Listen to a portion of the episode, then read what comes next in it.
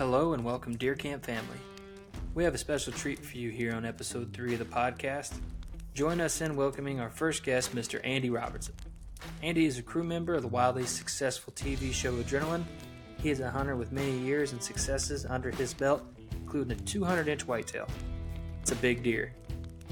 Listen along as we share stories, get expert tips, and talk all things deer hunting. Whether you're a seasoned hunter or a curious listener, it's time to pull up a chair, lock yourself in, and let the adventure begin. This is the DeerCamp Podcast. All right, DeerCamp Podcast number three. We uh, have our first guest here, Mister Andy Robertson. How you doing, man? I'm doing great. How about you guys? We are uh, doing fantastic. We really appreciate you uh, coming on today. No problem. I'm excited to do it. Let's do it. So um, the story of the, or the the main topic of this podcast is a little scenario for you. And we're uh, I'm sure there's going to be a lot of sub questions to this scenario. Um, but, you know, hunting with mm-hmm. you, um, we kind of talked about, you know, how you have different properties and how you have been able to hunt a lot of different properties throughout your uh, career. So I want to get your input. You know, let's say scenario, it's February first. Um, you just acquired a new property. You know there is a big deer on this property, and you want to kill him the next season. So you got about nine months to prepare. I want a kind of a step by step of what you're doing from February first to that deer is dead, and all the you know steps and tricks that you do uh, to prepare yourself for that deer. Okay, cool, sounds good. February first, so I got some time. Well, in the so. I'm lucky in that uh, most of the properties that we hunt are, are pieces that we own, or they're a buddy that owns it. So I'm, I'm very seldom am I going on like a leased property or something like where it's just permission and I can't adjust much. So I consider myself lucky from that standpoint. Um, so really, I'm more of like a let's set this up and let's specifically target that deer. The I don't know if you guys can see the if it shows on the mic, but like my farm is named Chasing One. So, uh, Peyton, when, when you went with me this fall, you know, that's our, we pick a target, we pick a deer and we go after that deer, and it might take five years, but we're hunting that deer. Um, so in this case, let's say he's already a mature deer and we found him. Really, my game plan is try to match in there with, you know, put in some food and just try to predict where do we want to kill him? What's the time of year? Most of the time I'm gearing up to try to shoot that deer in October. Um, I really like, I, I don't hunt the rut much. Um, it's just, It's a, you know, a crapshoot at that point. So most everything we do is try to kill that deer on the first cold front in October.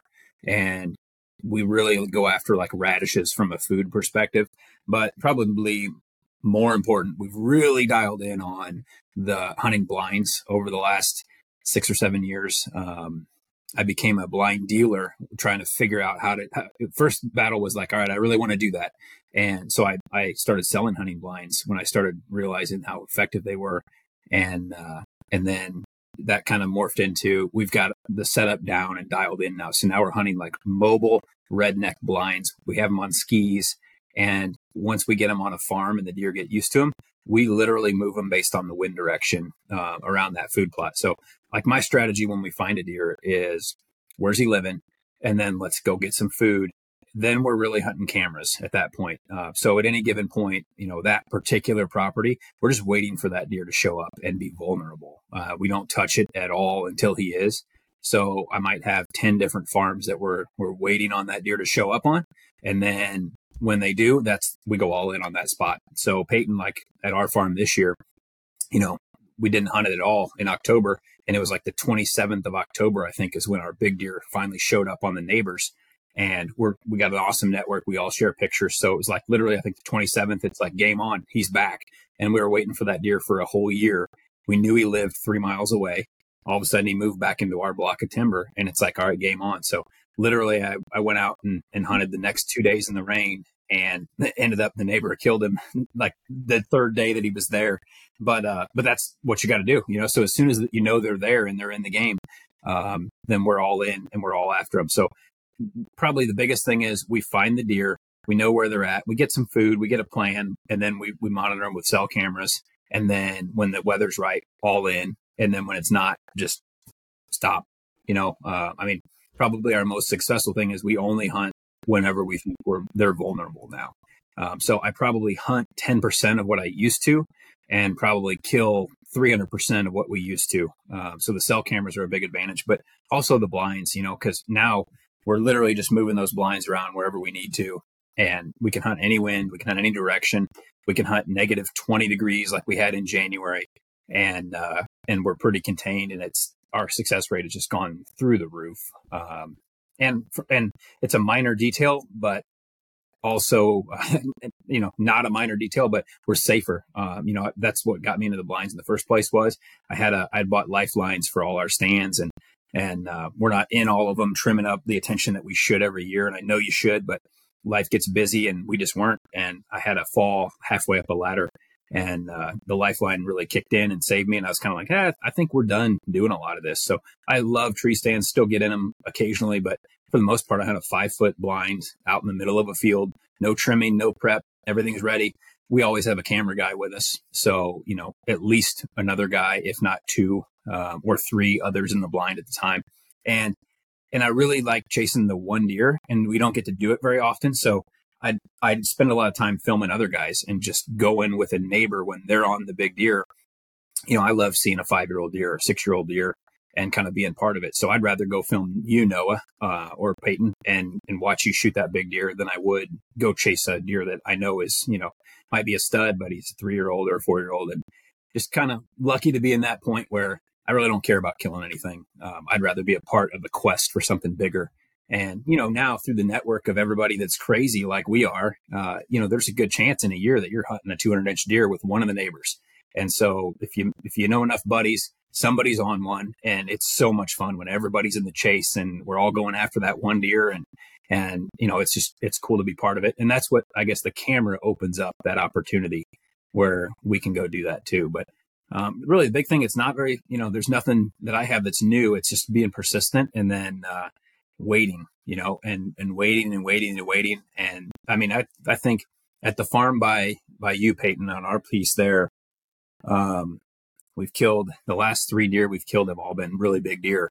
And, you know, we've hunted them and called the shot on all three of them where we knew the night that we were going to kill that deer. So the first one was Paisley's buck, and we shot him on opening night. And we knew that, I mean, we just, we built a plot in the woods for that deer. We put the blind there.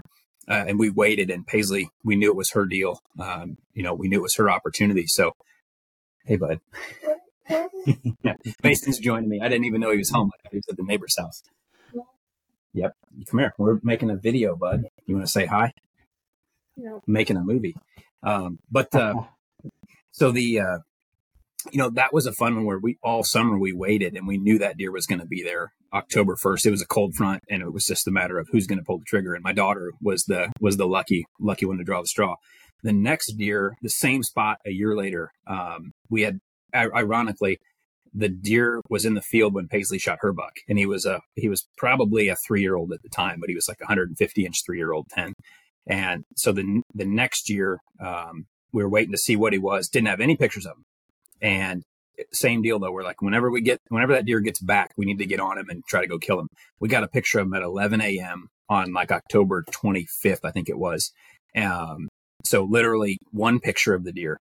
It was raining, and I told my dad, I'm like, I and I and we actually had a cold front roll in. It was like the best cold front of October, and my I had one camera, and my buddy Mac, who was filming with me, he was on a big deer too. So Mac's like, I'm gonna go after this booner. Um, and I thought, well, I, I think we can kill both of them tonight. So I literally went to Best Buy and bought a camera at eleven o'clock or eleven thirty in the morning, go back to the office. I charge it up, and it's one o'clock. And I'm telling Dad, I'm like, he's, he's in the hinge cut in the bedding area, right off the food plot was where our picture was midday. And I'm like, he's in there. We're going to kill him tonight. So we literally waited for the camera battery to charge up like fifty percent. And that's all we got. And I'm like, we don't have time. We got to go. It's going to stop raining. We get in the blind at like three o'clock. And, uh, and he shot that deer at like five fifteen on a battery that was like halfway charged. And it was, I mean, one hundred eighty inch deer comes out, and he's, he's pumped up, and, and it was a blast. So, I mean, you know, we knew the moment was right to go kill that deer. We had not hunted the farm a minute until we got in the blind that day. Um, so that that was it. And it was kind of all in. And then the same thing happened with Babe Ruth last year. He was ironically named Babe Ruth because we kind of called the shot on, we're going to kill that deer like a year before. Crazy enough, he was actually in the plot when Paisley shot her buck two years prior as well. So when she shot her, her buck, the first deer we harvested on the farm, all three of those deer were in the plot at the same time. And we killed them in sequential years after that. So um, that's the most predictable spot that we've got by far. But it's all about waiting, you know, and we wait and we wait and we wait. And uh, sometimes dad gets impatient. Like last year when he was hunting Babe Ruth, he went like seven nights in a row trying to see him, but it was just bad conditions. So I'm like, just stay back, watch from afar. And then the night that we ended up killing him, we had great conditions. The wind shifted and I'm like, all right, let's go all in. Deer came by twenty yards in front of the blind. We shot him and it was incredible footage. Epic. One of the best shows that we've ever made for Adrenaline. Um, so the big thing there is just waiting. You know, I mean, uh, once you get the trap set, you know, they're there. They typically don't move too far. Um, and even if you get one picture of them, that's all it takes. I mean, literally, we've, we've killed big deer with one picture and knowing. And, you know, the same thing happened this year. We didn't kill him, but maybe next year. But that Jesus buck that we were hunting uh, that, that Peyton knows very well, um, you know, we waited all year and, and and we didn't kill him. But here's what we did. We were hunting at my farm in a different county. And we got that picture at like seven in the morning was the first picture of that deer, like November seventh or eighth or tenth. I forget what day it was. We literally got down at seven o'clock in the morning and moved counties and went after that deer because we're, we were just waiting for that deer to show back up. And all of a sudden, here he is, hadn't had a picture of him in over eighteen months. And he's there and we know he's close. And we're like, well, odds are better getting close to him. So Uh, we had good weather. We just went over and we sat the rest of the day, got grabbed lunch and breakfast at Casey's at seven thirty and sat, climbed up in a new spot and sat there the rest of the day and then the rest of the weekend. Um, never did see him or kill it, but that's the kind of way that we hunt is all in. See if we can, when we get on that deer, just go for it and and then, you know, pass everything else up and and just enjoy it. It's fun to fun to go after them. You know, it's it's almost anticlimactic when you shoot them anymore. It's kind of sad. That's a whole different topic. Yeah, you. I, I, I heard a lot of. Oh, go ahead. Okay, I, I heard a lot of really good things there, Andy, talking about how you you know you're you're hunting a deer, first cold front coming through in October. That's something that you're looking for. Um, getting them some food. Um, it sounds like access is a real big thing to you. On you said I hadn't hunted that farm, you know, a minute prior to to that encounter that you had with them. So whenever you're yeah. targeting that. that food plot um, for that October cold front, what what types of things um, are are you looking to, I guess, be most palatable to, to like a deer that time of year? Is there is there quite an uh, array of things that you've tried out or that you have more success with um, for, for that specific time of year? Yeah, we failed a ton. So uh, so it usually doesn't work. But the biggest the biggest things we've learned, I would say, all came from Mark Drury. Uh, I'm a huge fan of Mark's and just studying what he does. I take everything he says as gospel. But the biggest thing is palatability. Um, I've had some incredible crops over the years, and we've been doing food plots since I was, you know, ten. Dad was doing it a long time ago before it was even a thing. And uh, the biggest thing is like October food. We like green. I like radishes probably more than anything. And I like radishes that are planted in our neck of the woods in central Illinois. I like to plant about the fifteenth through the twenty-fifth of August, somewhere in that range, so that I've got like nice, palatable radishes that aren't too past their prime. Um, I've done it a lot where I've gone early because you you got the rain coming and you think, boy, we're not going to miss this. Let's go. And so we'll we'll go the last week of July or the first week of August, and they outgrow to the point where you have incredible movement like September twentieth and every buck's coming to that plot. And then you get ten more days down the road and it's just too late. Uh, they switch to something else. I mean, that's a pivotal point of year where they move.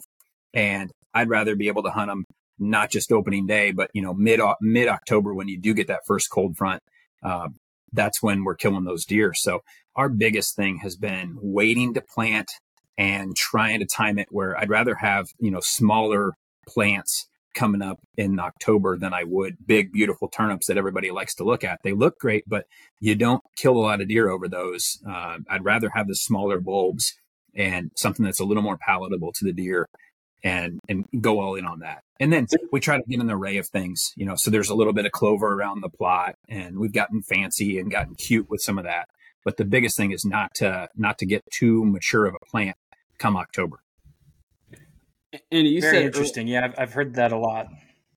And you said earlier, once the trap is set, can you kind of go into more detail um, how you set that trap from, like, you know, this time of year, for example, you know, you're, what are you doing from now until the season to like kind of set that trap for that specific deer? Yeah. Yeah. And that's, you know, most of them are when we know there's somebody there and we're, we're like, all right, next year, this deer is going to be awesome. So like right now we have a buck that I would love to kill. Um, he's going to be a five-year-old at my, at our, our cabin farm, my wife and I's kind of main property. Um, we've been, this was the first deer I got pictures of when we bought it in twenty twenty-one. It's this farm right here, actually. Um, we found his shed two days ago. Um, so he's right like a hundred yards from the cabin. So we call this buck Sidekick, and we've got awesome history pictures. I've got thousands of pictures of this deer. I know a lot about him. So we've got a football field food plot is what we call it. And this is like the ultimate trap. It's the coolest setup I've ever seen. Um, so we've got a lot of bedding to the south. We've got big ag to the north where he ends up most nights. And what we did is we went in between there in a big C R P field, and we put in basically a football field. So it's it's literally you sit in the blind. It's on what we call the fifty-yard line. I mean, it's there's a lot of football analogies here. It's a good weekend for it with the Super Bowl coming up. But uh, it's sixty-one yards. Out the left window is the farthest shot you can take. It's sixty-one yards out the right window, and then it's thirty yards right in front of us. So last year we had it dialed in. We got a, a you know, there's twenty-five, thirty deer a night coming into this spot.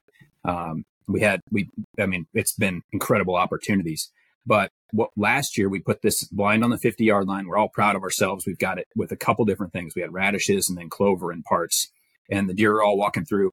What we found last year is we literally set it up like a football field with the blind on the fifty-yard line. A lot of the deer were walking five feet from us because we're right on the edge. And we had put up a, a wall of uh, um, like plot screen to block it. Well, they're walking right along the thing, and they were just too close. And they, they go right by you at five feet. So this year, we actually went in on the fifty-yard line. We put a couple scrape trees. So we've got one at twenty-five yards on kind of kind of midfield on one side, one at twenty-five yards on the other. And then we put in some indentations on the fifty-yard line. So we actually went in with that plot screen, and we came out like fifteen yards from each sideline.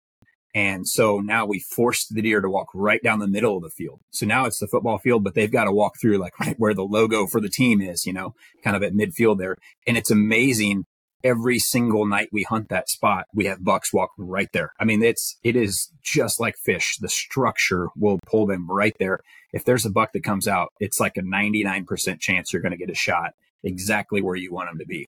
And it's like painstaking detail to lay that plot out, but it's so much fun. I mean, when they do that, you know, I mean, we've got, we've got twenty-five minutes of that buck I was talking about, Sidekick, coming out and standing there at the scrape tree at twenty-five yards and just tearing up the tree. I mean, we've got pictures of him. We got video of him. It's awesome. He did it like five times when we were hunting. And uh, and we're just waiting for him to get a little bit older and a little bit bigger. And it's going to be fun. But that's the cool part is, you know, it's literally we're not going to shoot that deer for five years. We know that going in. And when we finally get it all culminated to that, we're going to have pre-roll where he stood in that spot for the last three years, done the same thing. And we're finally going to shoot him this year. And it's like we all are pretty confident we're going to get it done. But it's just the most fun thing leading up to that, you know, and on, and quite honestly, I don't care who shoots him. You know, I'd love to bring one of you guys and have you go check it out and shoot him. That's going to be anticlimactic. It's more of, I know it's going to happen. Like I know we've designed it where this is the highest opportunity spot. And I love to share that with my friends and my family. And, and you're taking them to a, the spot, you know, when you've got something laid out like that versus just taking somebody hunting and saying, I, there's a big one in here. I know where he's coming and I know what we're going to do. And I, there's a pretty good chance that we can kill him, you know, on any given night. So did you, when you first bought that property in twenty twenty-one, obviously it, it didn't look like that. So did you go and walk it and kind of have this like, you know, master plan in your mind of that's exactly what you want to do and you put it to play? Yeah. Yeah. And we've, that's just something over the years, you know, you, you start with a little bit of a, where can we put it? And then you learn, well, let's, and then the blinds really changed it because now we can put food anywhere. So, you know, then we were, we've kind of now messed around with where are they at? I think the biggest thing we look for now is cover. Just get, get that food as close to where that buck's laying as possible so that they're there at daylight versus an hour and a half after daylight. You know, we're, we used to get a lot of pictures of bucks at night, and we still do, but we try to move that food close enough that we get that deer coming out during daylight. So that's probably the biggest thing we've done, is try to just adjust the strategy. And that's where the mobile blinds come in. So even on the plot, if he's coming out of the south end, we'll just move the blind down there one hundred yards.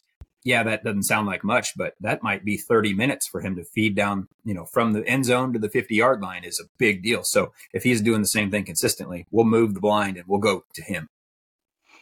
Okay. And you said, so cover is really big for you. How are you identifying that cover um, on a property that you don't know about? You know, are you going off of just the thickest stuff you can find, or what are you looking for yeah. to identify that cover? Mostly the thick stuff. Uh, I love the thick stuff. You know, we, we're, it's a blessing and a curse, but we have a lot of that honeysuckle around here. So the nastier it is for you to walk through, the better it is for holding them.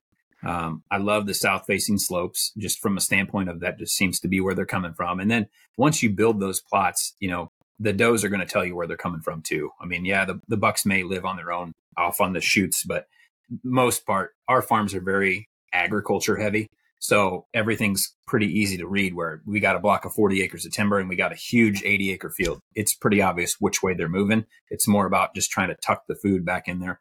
We've done some cool projects where we've gone in into the timber and actually built a, uh, a food plot. I know not everybody can do that, but it's uh, it's not too. I mean, it's it's a pretty doggone cheap thing to do, and you can do it in a weekend with a chainsaw. Um, you know, if you want to go after it and, and get a little sweat equity, it's the most fun thing that I've ever done. You know, because it's so cool when, you know, like that first the plot I was telling you about when Paisley shot her buck.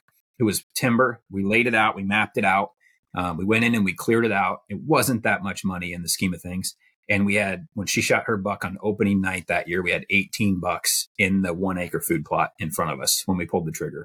And it, I'd have, you know, I'd have given my, probably my right leg and half a year's salary for that moment. It was that cool. And, you know, it was just, it's so much more meaningful when you put that kind of work into it than just going out and getting lucky. Absolutely. I could definitely, I can definitely see that. Um, I've, I've had a little bit of run-ins with some food plots as well. And uh, I'm currently in the failing a lot stage. So mm-hmm. to, to, to see where, you know, this is where we all want to end up. Right. So to, to get to this point, um, whenever you have these, when you say you're tucked up your bedding areas right next to the, to these food plots, you know, trying to get them close, getting them from that to that fifty yard line quicker to where you can get them, you know, you're getting more daylight, daylight movement. How much of that is, can you contribute to access and, you know, having good access and just that human presence on the property? How big of a, uh, is a factor in, in that success? Yeah, uh, it's huge. I mean, it's, so we've, and that's part of the layout too, is that we know where we're coming from. Um, I mean, our strategy is probably the most simple of all time. We aren't, I'm not walking a lot of ditches and creek beds and stuff. Um, we're typically parking out in the field where the deer are going and, and then walking through an empty field to get there. It's not overthinking it. It's just we're, we're walking where the deer are not. Um, we've done a lot with screening, and then even that's what we were doing this week. We just put in thirty-five acres of switchgrass and tried to go uh, taller cover where we're screened from everything that's in the timber. And then, you know, we're going to move. Some of those deer are probably going to bed in the switchgrass, but they can't see it ten feet away. So um, the big thing is like trying to just keep it where we've always got a visual block between the food plot and uh, and where we're headed. And and then we like that football field, we sneak up the hill, go through a mowed path right behind, like through seven foot tall switchgrass, and climb up in the blind. And we did it like fifteen times in the last couple of years with deer in the field. I mean, with deer in bow range, legitimately thirty yards, we're climbing up and getting in the blind and they don't even know. And so when you can do that, it's, I mean, it just from literally from the minute you get in the blind, you're watching deer. Um, it's a pretty big advantage. Now there's other spots where we can't do that and you just kind of have to go blow them out. And it is what it is. Um, but we don't get to pick where all the big deer live. That's kind of the, the challenge of picking the one. We go where he is. You know, Peyton hunted with me this year on a really big deer. And he lived out in the middle of a C R P field. And like the first time we saw him, we, he watched us walk in and he was laying eighty yards from the blind in the middle of the grass. And that's a tough one. You know, I mean, it you, you just keep trying and hope he's better than a different spot the next day. Mm-hmm. Right. Hats off to him. yeah. Yeah. He he won.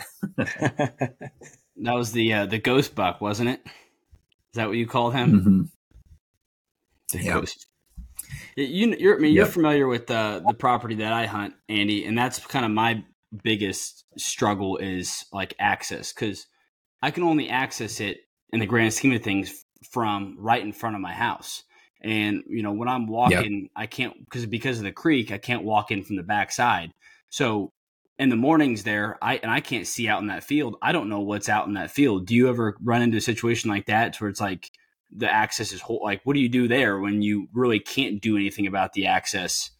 Um, just go for it. Yeah.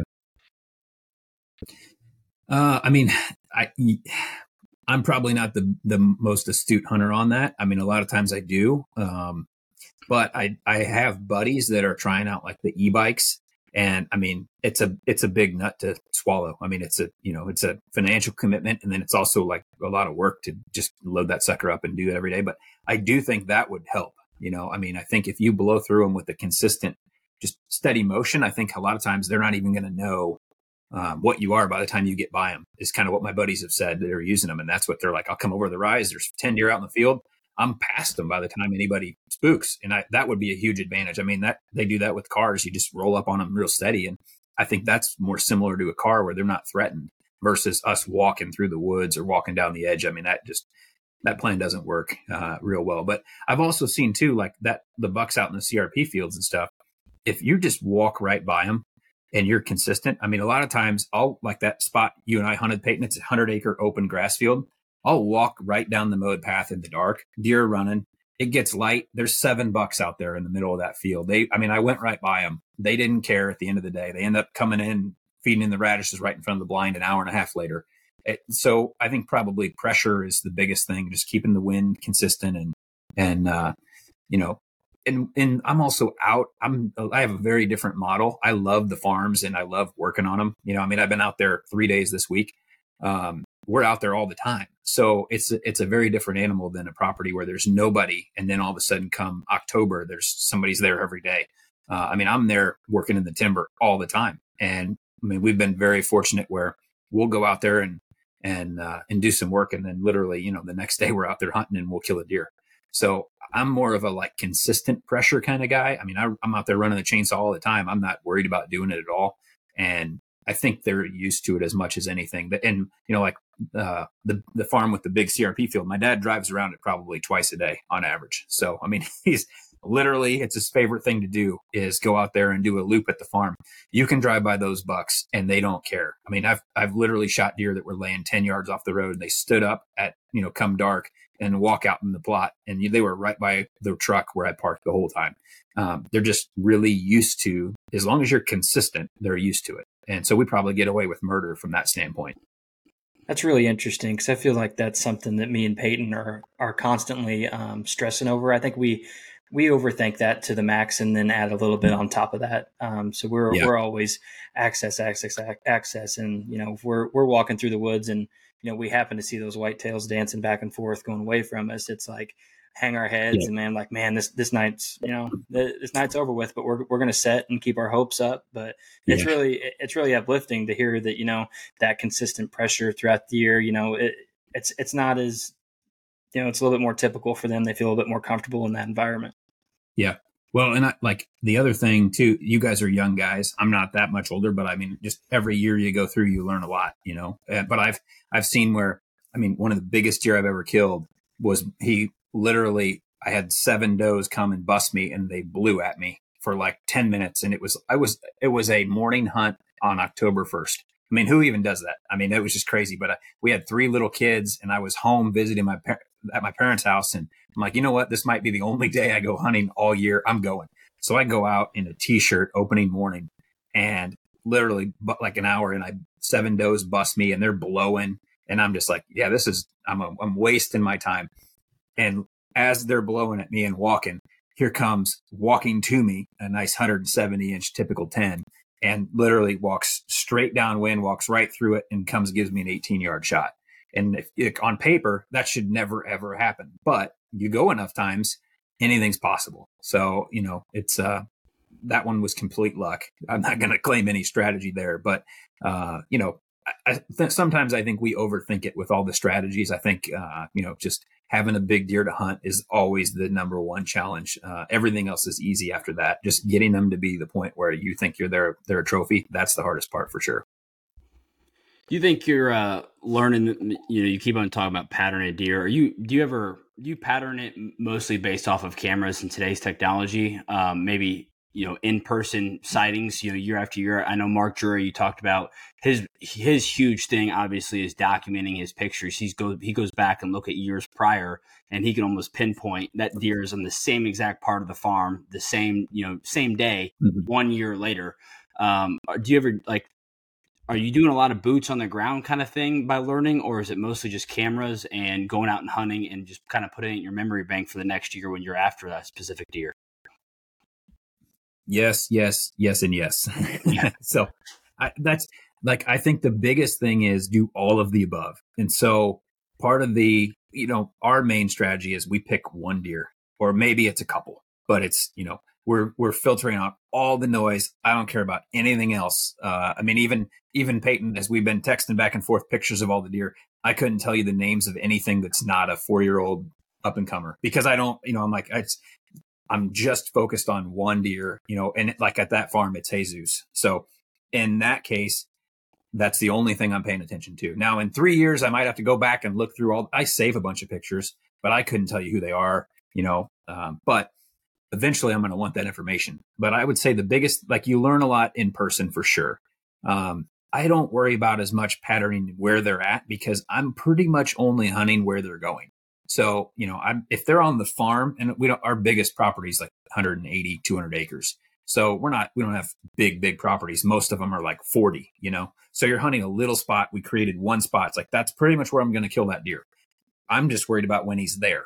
Uh, so you know, at that point, it's more about when is he vulnerable? And I know he's within three hundred yards. That's when we go. I'm not going to go crash in and go try to hunt him in the bedding area. I just don't. We really changed our strategy there. Um, you know, it's just been very different, but our kill rate's gone way up since we started doing this. We don't mash in and mess anything up. We just let them come to us. And, you know, eventually it's going to happen and it's going to catch up with you. Um, but I think the cameras are huge. It is amazing how consistent they are from year to year. You know, that Jesus buck, um, I think, well, he's been a little more inconsistent, but we had him like December first was the first picture I got in twenty twenty. Um, I think he came back like November thirtieth, almost a year to the day in twenty twenty-one. twenty-two, um, I think it was about the same as like the first week of December. twenty-three never showed up. Um, so, you know, thought he was dead. And then this year it was like November seventh. He was a little early, but that deer lived two miles away. We tracked down where he's, you know, some fun, some hunters that had velvet pictures of him, and he's over there all the time. But it's just, you know, those are pretty close dates, all things considered. Um, and then it's just remarkable how it does happen that way. So you're just, you're not doing anything different there. You're just, you know, all right, I need to get some camera. I need to make sure I'm ready because he might be here this week. And so like the, the big buck, we, there was a, the, I don't know, we should name him, but like the seven by seven that was killed at our farm where Peyton and I hunt this year. Um, I mean, literally we had a buddy that has a fence row two miles away where he was getting pictures, and we're all just sitting there waiting, you know, like maybe he's going to move. And he had moved. I think it was like November first last year was the first picture I got of him. And then he stayed for the whole month of November. Well, this year was the twenty-seventh of October, and it was a little cooler. That it was like the cool front came on the twenty-seventh and he moved. And then it's like, all right, now you got to clear the schedule and go. Um, so it was cameras. And then it was, all right, let's just go lay eyes on him and try to find him. And, you know, we had already, I already kind of knew where he might be and where we could kill him at. But, um, you know, big thing was, and uh, probably the more important thing is I, I've really enjoyed the friendships with the neighbors, because it, it, we're deer hunters. We have to be natural enemies because you can only kill them once. So there's that part of it. But at the end of the day, I've learned so much more by sharing everything with everybody, because it's so much more fun. I mean, like I said, I don't, I really don't care who shoots a deer. I, you know, it makes no difference to me. Um, and I've been fortunate enough to kill a few, but I just want to be in on the hunt. And to me, the hunt is three hundred sixty-five days a year. And it's right now talking about that buck and talking about Jesus, and like somebody's going to kill him at some point, and it's going to be freaking awesome. Um, probably not going to be me, but that's okay. I still want to go, you know, I still want to go see him. I want to, I was, oh, I just want to know all about him. You know, I'm just infatuated with him. So you don't get to do this very often yourself. So you better become buddies with all the guys that are in your area that are chasing them just as much. And the more you share, the more you get back in return, you know, from my perspective. So that's been probably the bigger source of patterning is actually other hunters, because we can only have so many cell cams ourselves. But when you expand it to all the neighbors and all their neighbors' neighbors and all their friends and all the buddy's cousin who hunts just down the road, now you learn a lot more cool things about the area. And it just becomes a whole different game. And it's so much fun to find out when they move from three miles away, which happens way more than we ever would have guessed. Um, now that we've all started sharing pictures so much more. So that's been probably, I would say, almost more fun than than killing a big deer myself, for sure. Right. That whenever you are going out and and spreading these cameras out over certain properties, are you is your analogy whenever you go into that year, is it just, hey, I'm gonna I'm gonna cast a wide net. I'm gonna cast a wide a net as I can with the particular set of cell cameras or, you know, card cameras, whatever I have, and then as that net has been casted, I'm gonna use that intel along with the boots on the ground, time hunting, and past experiences to to maybe narrow that circle down to to get to this deer. And um, mm-hmm. While while you're going through that process of kind of narrowing down uh, your scope on where you have your your cameras at, how are you going to? Um, how many times are you moving those like throughout throughout yeah. the season? Yeah, good question. Um, some years I'm really good at it, and I look like I know what I'm doing. And then this year was terrible. So I, I do I go broad net. So I'll, I'll try to get a couple cameras at every farm and every, and it might just be wherever I can put a camera, you know, might not even be my property, just might be the neighbors and they let you throw a camera in the ditch. And most of them aren't cell cameras. I've got all my old school Bushnells that I'm like, all right, let's run that and throw it on a gate and try to get a picture of a deer in the summer and find somebody of interest. And then um, once we kind of get an idea of who we're going after, then it's like, all right, let's put a, let's put a couple cameras there. And then I try to forget about everything else once we find them. So like this year, we had the deer that Peyton and I went after. He was like a two twenty, like a legit big deer. I saw him in person mid-October, and it was like the next day I went and picked up all the cameras from everywhere else, and I moved them all in to go try to find that deer. And that, you know, that was aggressive because I don't normally have a deer that big, but I had seen him last year, and I knew he was around there, and he finally showed back up, and I'm like, boom, got to go. So I went and put out like ten cameras the next day. I went and got the tractor. I mowed paths. I I mean, it was like game on the next day. We're hanging stands. We're getting everything ready. And we knew where he was. So ironically, I put like, I ended up with me, me and my buddy and my dad. I think we had like twenty cameras there covering every path where we thought he would be. Never got a single picture of him, even though we filmed him for, you know, twenty minutes the like the night before. And then we had all the cameras out. It is what it is. And the neighbors had cameras and everybody knew about him. But that one almost was so big that nobody was talking about. That one was a little, it was, it was different, but it was like, I'm, I'm like, I have information. I'm trading anybody. Anybody have anything? Now that the season's over, I just talked to the neighbor this morning. He's actually going to send me a clip. He had him at fifty yards and has really good footage. So uh, I haven't seen it yet. And I don't even have a great picture of him, but uh, you know, if, if he's not, we don't know if he's dead or not. We think he is, but uh, uh, it's just one of those deals where the bigger ones get interesting, but uh, But no, I try to move the fleet. Yeah, yeah, yeah. But I try to move the fleet and go after kind of the one deer and go all in. I'd rather, it's just the chase, you know. I mean, I, someday I'd like to go with like no cameras. I think that sometimes we ruin it because it is depressing when you don't get the pictures, and it becomes less fun sometimes. But I, you know, it, to me, the hunt is a lot of the that part, like trying to get them to be that old, trying to find them, and then trying to pattern them. It is the hunt. Like shooting them is almost anticlimactic and kind of sad. Um, I mean, I had a buck I hunted last year that I literally didn't even take my bow. So, you know, I mean, it was, it, I, I went and took my camera for two days hunting this deer. Um, just cause I kind of like, we had a, so my, my partner, my buddy that hunts with me had actually, uh, had hit him, and I, we thought he was dead, and he came back like twelve hours later. And so we're, we keep hunting, and we saw him like nine more days straight. And it was kind of like, man, what are we going to do when he's gone? Like, we're going to need something to do. So I, I was going out, and I had another buddy coming in town. Like, I really want him to go after him. So I literally just went out and took my camera. Like, I hope he comes by at ten yards. It's going to be awesome. And I got the same thrill out of hunt. I mean, I'm still getting up. It's coldest mornings of the year. I'm going out there with a camera, no bow. And I'd do it again. You know, I mean, it was, you can only get to shoot them once. So that's the, it's the only unfortunate part about our whole, uh, our whole game is that it ends at some point, and then it takes a lot to replenish it and go find another one. I know you're going through that too, Peyton, with your year. Yeah, I was just about to say, I mean, I definitely know where you're coming from now. I mean, the amount of times I talked to you, talked to Noah, talked to Jesse about, you know, Trident, you know, just the hundreds and hundreds of pictures, all you think about every single, that's all I thought about every single day. And it's like, boom, he's dead. Like, shit, now what? You know, it was, uh, it was I was actually a lot more upset than I thought I would be, just because I enjoyed like trying to figure him out so much. Yeah.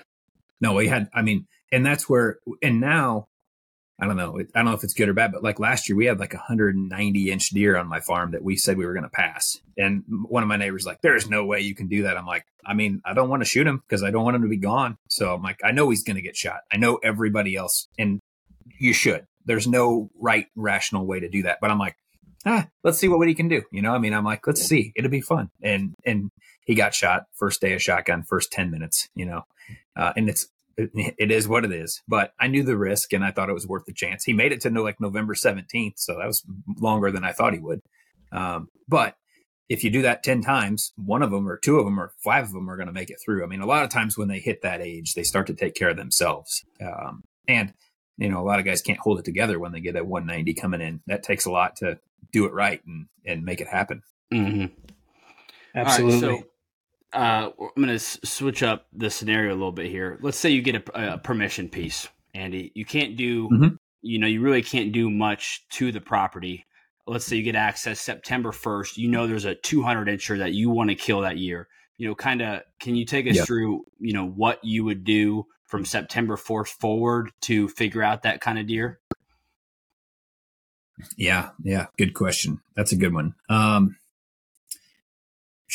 that's, I mean, in today's age, it's probably just gotta be cell cameras. I mean that, you know, I would probably do some, some very simple things. I mean, I, I am a big fan of like putting out scrape trees and just kind of trying to create, if nothing else, just create where you want them to stand and visualize what you want to happen and try to do everything you can for that. Uh, I mean, you still have time September first to go do that. And you're going to get some cool pictures, but you're also probably going to want to hunt those spots that you're setting up. So I would do something like that.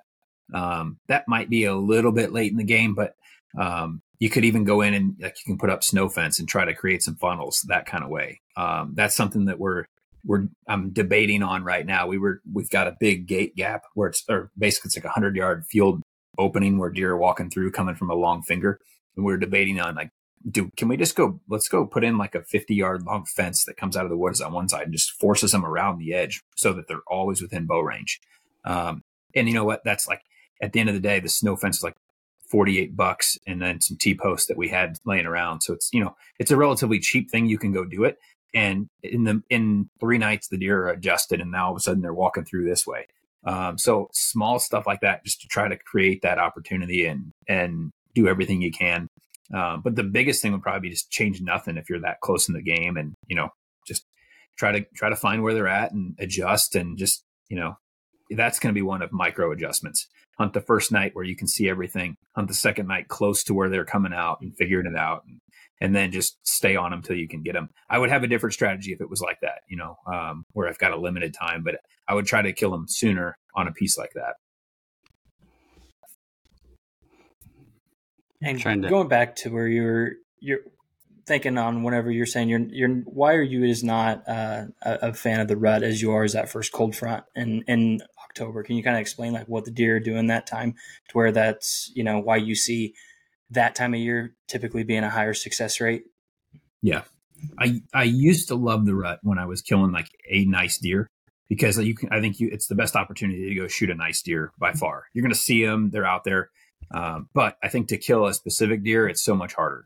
And so when you're just literally, you're going after this one, that's when they become ghosts and they go, they might be a mile away. There might be another good deer in, but I don't really care. I don't want to shoot that deer. And we've had that happen. I mean, that's part of the commitment too, is we've had some really good deer that come in and you're like, we're, I'm commit, you know, I know it's crazy and we should probably shoot that deer, but it just doesn't mean as much to me. So I'd rather not. And I'd rather just kind of stick. To, I And we're at that point too, where I'm very lucky where I'd rather eat a tag and go after the one and go, go down swinging. Uh, but I think the best chance to actually kill them and pattern them is early. Uh, and then you get a little bit of that late, but I, I think what we've learned, like I like food late. I love it. You can have a bunch of deer there. But we've honestly, between kind of our network and our neighbors and everybody acting the same way, we've gotten pretty good at killing them by the time January comes around or December comes around. So, I mean, this it's probably the last five big deer that I've been hunting or like have known about haven't been alive past, you know, middle of November. Uh, and some of them got shot by other neighbors and random stuff. But I mean, pretty much, you know, we've either killed them in October or they're dead by one of the neighbors by middle of November. So I, I really like the early stuff now. Um, seems like when they get that big and everybody's been chasing them that, you know, we're getting dialed in. And I'm not, I'm never further than three hundred yards from a neighbor, you know, anywhere we're hunting. It's not just me, it's everybody else too. Um, and so I, I really like October when it's like, let's get going and let's do it and get after it quick. And And then once they start doing anything that they want and go erratic or move to their, you know, their November pattern, then it's a, it's a crapshoot, you know, now you're, you're just, who knows what could happen. Right. So some of those small parcel guys out there that are wanting to, you know, that they know they have this big deer on their property and they are late, late in the game, wanting to get back into it. And they say, okay, here, the, this, this deer is here. It's September first, you know, I got to try to be aggressive before we hit the rut because that's yeah. going to be my best chance of killing this specific deer on, on this smaller piece that I possibly don't know very much, if if anything about. one hundred percent. Yeah. Yeah. yeah I, I remember texting, by far the best. texting you, Andy, um, asking you about the last week. I was like, should I come home the last week of October? Or actually, I, I, I couldn't come home the first week of November. And you said, actually, if you're trying to kill Trident, the last week of October is going to be a much better week. And I actually kind of saw that with Aquaman. It wasn't the deer I was after, but you know, I saw that, that one week when I was home, I saw him four or five, six times. And then like five days later, yeah. he was gone and has not showed back up. And it kind of shows like, yeah. he, you know, he, you know, who knows where he's at right now. Yeah. Yep. Yeah. No, for sure. No, they're just, I love October and I, and really I love every day in October. I mean, even when it's hot, it's tough because they're not doing much during daylight. But if, you know, take the fifteenth of, I think it was like the seventeenth is when I killed my, my two hundred inch last year. It was, uh, it was like just a cold front, the, what you'd call probably one of the worst days of the year from a calendar perspective, if you had to pick it, but we had the cold front, we had the weather and it was, we waited all year for that. And it was like, all right, all in, let's go. And, uh, you know, there they were, but they're just, you can kind of dial in, where are they at? And they're not moving far in October. You know, they're starting to by the end, but in early October, they're not just out walking two miles a night, you know, doing laps. They're, you're pretty much within four hundred yards of where they live. And you just got to figure out the structure and where they're at and learn from all the pieces of the puzzle that you put together, the shed hunting and the tracks and the cameras and the neighbors and all that stuff. Uh, and then just wait for the weather and hope for the best. Hope for the best. Mm-hmm. A lot of hope. Absolutely, man. Um, Peyton, do you have anything else? A lot of my questions have been answered. Yeah, Andy. Um, so I guess where we kind of ending up, wrapping up these shows. So obviously, I mean, you're our first guest on on the podcast, and we appreciate you coming, man. It's been it's been amazing. It's been so much good information, not only for for Peyton and myself, but you know, seasoned hunters, curious listeners that are going to be you know tuning in in the future. To learn, to listen, and, you know, to be where, where we are and, you know, some people where you are in the game and just the love that we have to be out in the woods, whether it's taking a camera out to the woods without a bow or, you know, we're grinding every day for our first bow kill. So, you know, we, we love this. Here it is. It's, it's February ninth and we're obsessing about our deer from last year. So, I mean, there, yeah. there's not a ton of us, but there is a, there is a very strong brotherhood group of people like us out there yeah. that, this is what we care about. So, I mean, circling back to, to why we did this thing, this is the Deer Camp podcast. And me and Peyton have kind of shared our stories on what, what Deer Camp means to us, you know, like what it is that, that gets us up in those frigid mornings, those hot afternoons, the, the, the hours put in right now at the farm, uh, cutting, you know, ticks, thorns, whatever, name it, just all the stuff that brings us back every morning. So, I guess kind of circling back, what, what is it? Cause I mean, you have a lifetime here, you, your father, um, what mm-hmm. is it that, that brings you, that brings you out to this every day and gives you that excitement that you obviously have about this sport and, and this lifestyle that we live?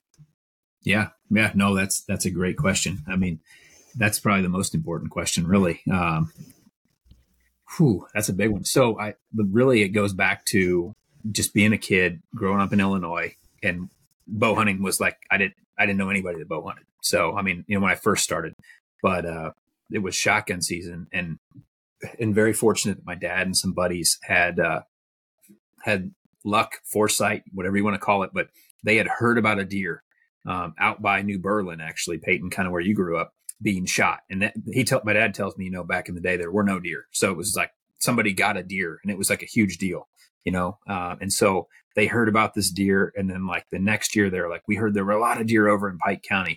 So they ended up going over to an auction in, uh, in Pike County, Illinois, and they looked at a piece of property. Long story short, uh, they couldn't buy it.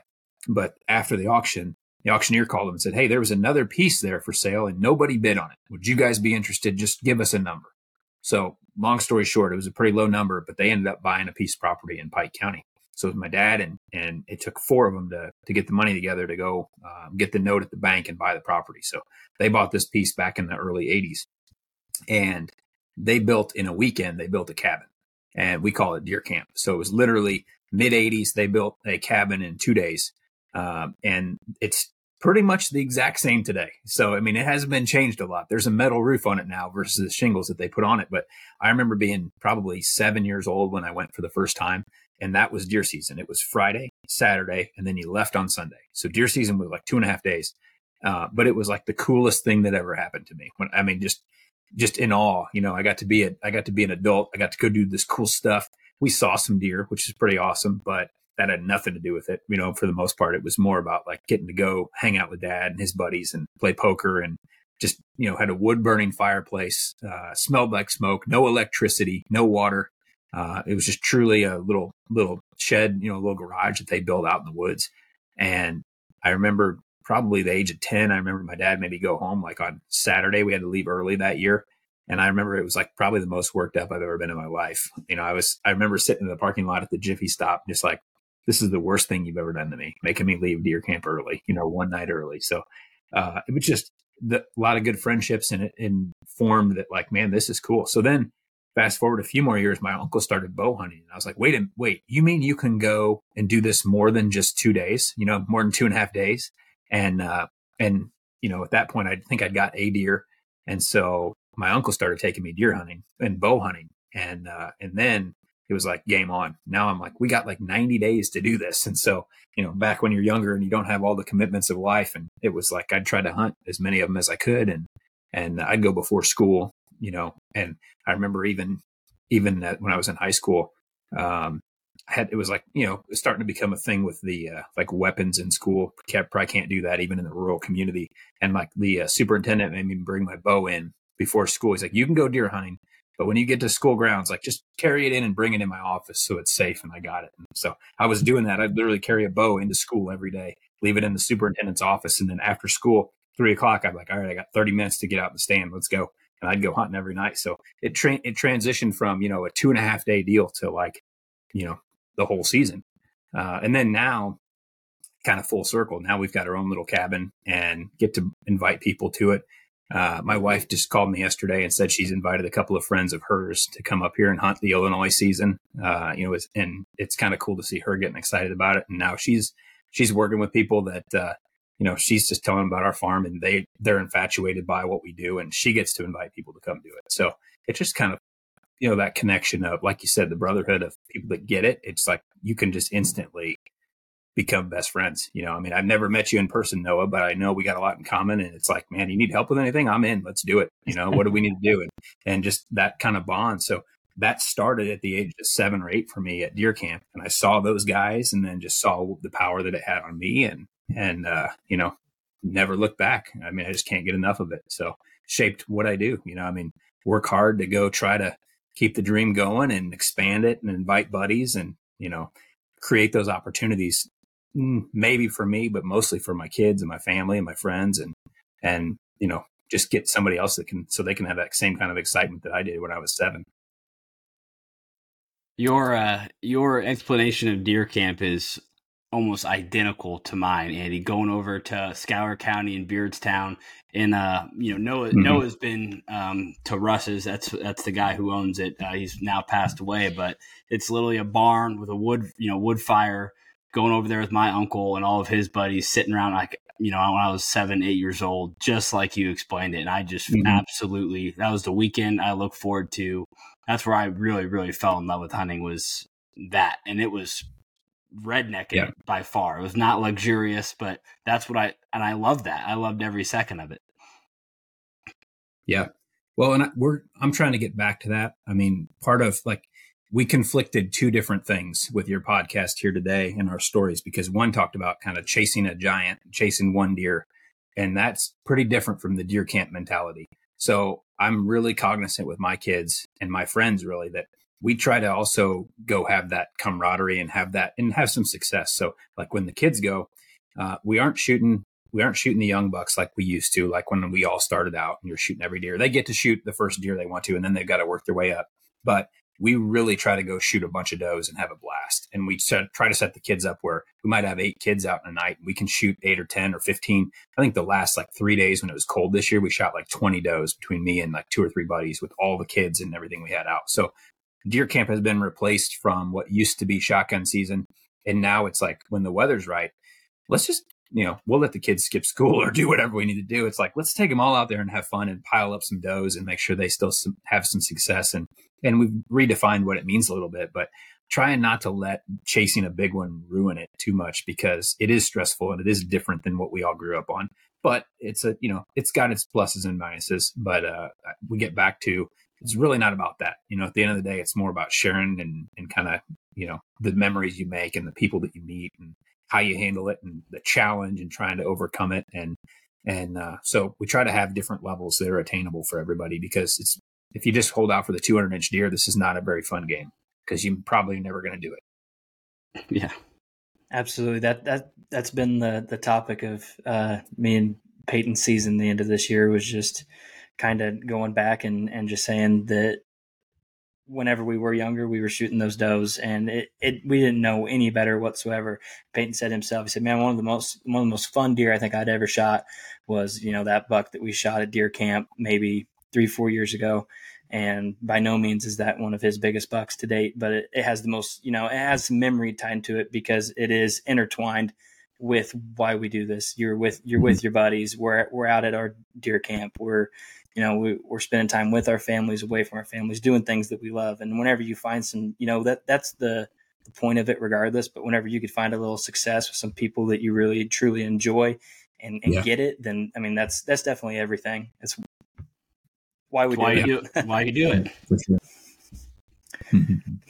So, well, man, well, I, uh, Andy, we... we Oh, I was saying, we uh, really appreciate you uh, coming on tonight, being the uh, first guest on the Deer Camp podcast. Uh, you know, we're definitely looking forward to hopefully having you back uh, during the season. We can talk about more, you know, in season, uh, what you're kind of seeing out there, sort of thing. Uh, but we appreciate you coming on tonight. Cool. I appreciate it. I want to be guest one hundred again, and we'll circle back and we'll talk about the success of the podcast and what you guys have learned from all the guests. And I'm just, I'm looking forward to watching you guys. I'm, I'm proud of you for doing it. It's pretty cool. Uh, everybody talks about ideas like this, but you guys are acting on it, and I think it's pretty awesome. So congratulations. Thank you. We're, we're excited. Thank you much, sir. Too. We appreciate it. Hey, we got some, I've talked to you about, we got some pretty cool guests lined up. So uh, yeah. just keep keep it going, man. That's where that's what our goal, stay persistent, and who knows where we'll go to. Sounds yeah. good. Well, I'm humbled to be a part of it. I appreciate the opportunity. All right, man. I appreciate your time, Andy. Thank you very much. Have a good one. Yeah, we All appreciate right. it. Hey, you know what? This fall, we'll do an episode on Lou Gehrig after when we're hunting him. All right. Yeah. We got... Well, He's, We'll save that teaser, but we got one coming up we're watching that could be really good. Pais- That's a buck name, by the way. Yes. I have a feeling uh, Pais- Paisley deserves that one. She passed him on her first hunt this year, so she's kind of like, she's she's like, "What's he doing, Dad?" So I need to probably go try to find his sheds. He dropped them like a week ago, so that's that's pretty much the only deer that I'm actually going to go look for. So uh, we'll have to we'll we'll keep in mind, but we'll save that one for a future topic this fall. Well, look for B F D for me too while you're at it. You got it.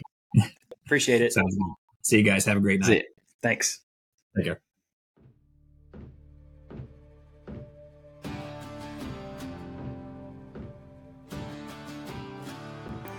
Thanks for tuning in to the Deer Camp Podcast. We hope you enjoyed your time and maybe even learned a thing or two. Remember, shoot straight, stay safe out there, friends. We'll see you back next time.